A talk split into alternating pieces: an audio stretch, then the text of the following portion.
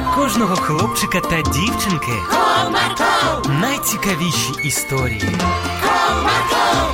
Не прогав свій настрій. Комарко! Команда Марка.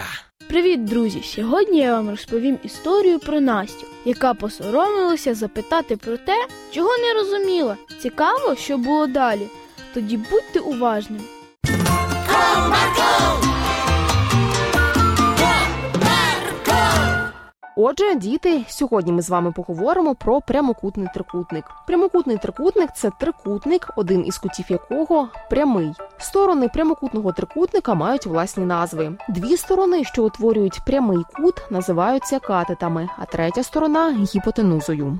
Оксана Ігорівна продовжувала пояснювати, а Настя в цей час намагалася все точно зрозуміти. Якщо катети одного прямокутного трикутника дорівнюють відповідно катетам другого, то такі трикутники рівні. Діти, сподіваюся, що усім все зрозуміло? Сказала Оксана Ігорівна, малюючи трикутники на дошці. Настя не все зрозуміла, але підняти руку і попросити допомоги вона не наважилась. Ніхто руки не підіймає, значить і я не буду. Ще засміють. По завершенню уроків Настя пішла додому. Поклавши шкільні принади вдома, вона зібралася на прогулянку. Настусю, ти вже приготувала уроки? Запитала мама Настю, коли вона вже одягала пальто у коридорі. Ні, я їх приготую, коли повернуся. Обіцяю тобі, матусю. Відповіла Настя, відчиняючи двері й одягаючи на ходу шапку. На вулиці її вже чекали подружки. Вони грали сніжки, каталися на санчатах, доганяли одна одну. Як класно! Добре, що снігу багато. Тепер твоя черга санчата вести. Добре, сідайтеся зручніше. Я вас повезу. Ой, стій! Сніг в рота залітає. Чекаю, ну що там? Погнали!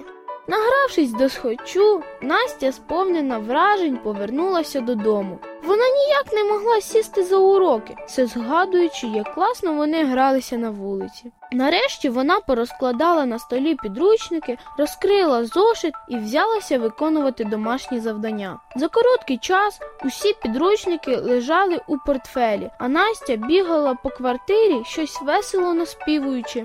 Ля-ля-ля, ля-ля-ля, яка дружна в нас сім'я. Ну як, Настю, ти всі уроки приготувала? Знову запитала її мама.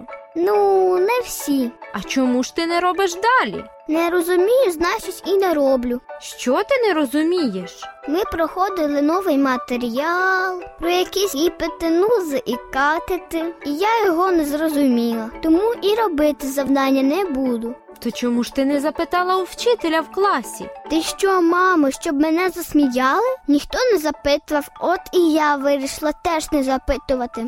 Доню, головне, щоб ти розуміла, що вивчаєш, а все інше дрібниці. Не потрібно боятися запитувати. За це двійки ж не ставлять? Ходімо, я спробую тобі допомогти. Мамі вдалося все пояснити Настусі. Дякую, мамо, це дійсно виявилось не так важко, як здавалося в школі.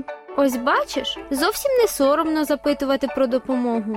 Твоя правда. Знову зібравши всі підручники у портфель, Настя побігла на кухню, де її вже чекала свіжозварена вечеря. З того часу вона зрозуміла, що не варто соромитися того, що ти не розумієш, а краще просто запитати. Бажаю і вам, друзі, все і завжди розуміти.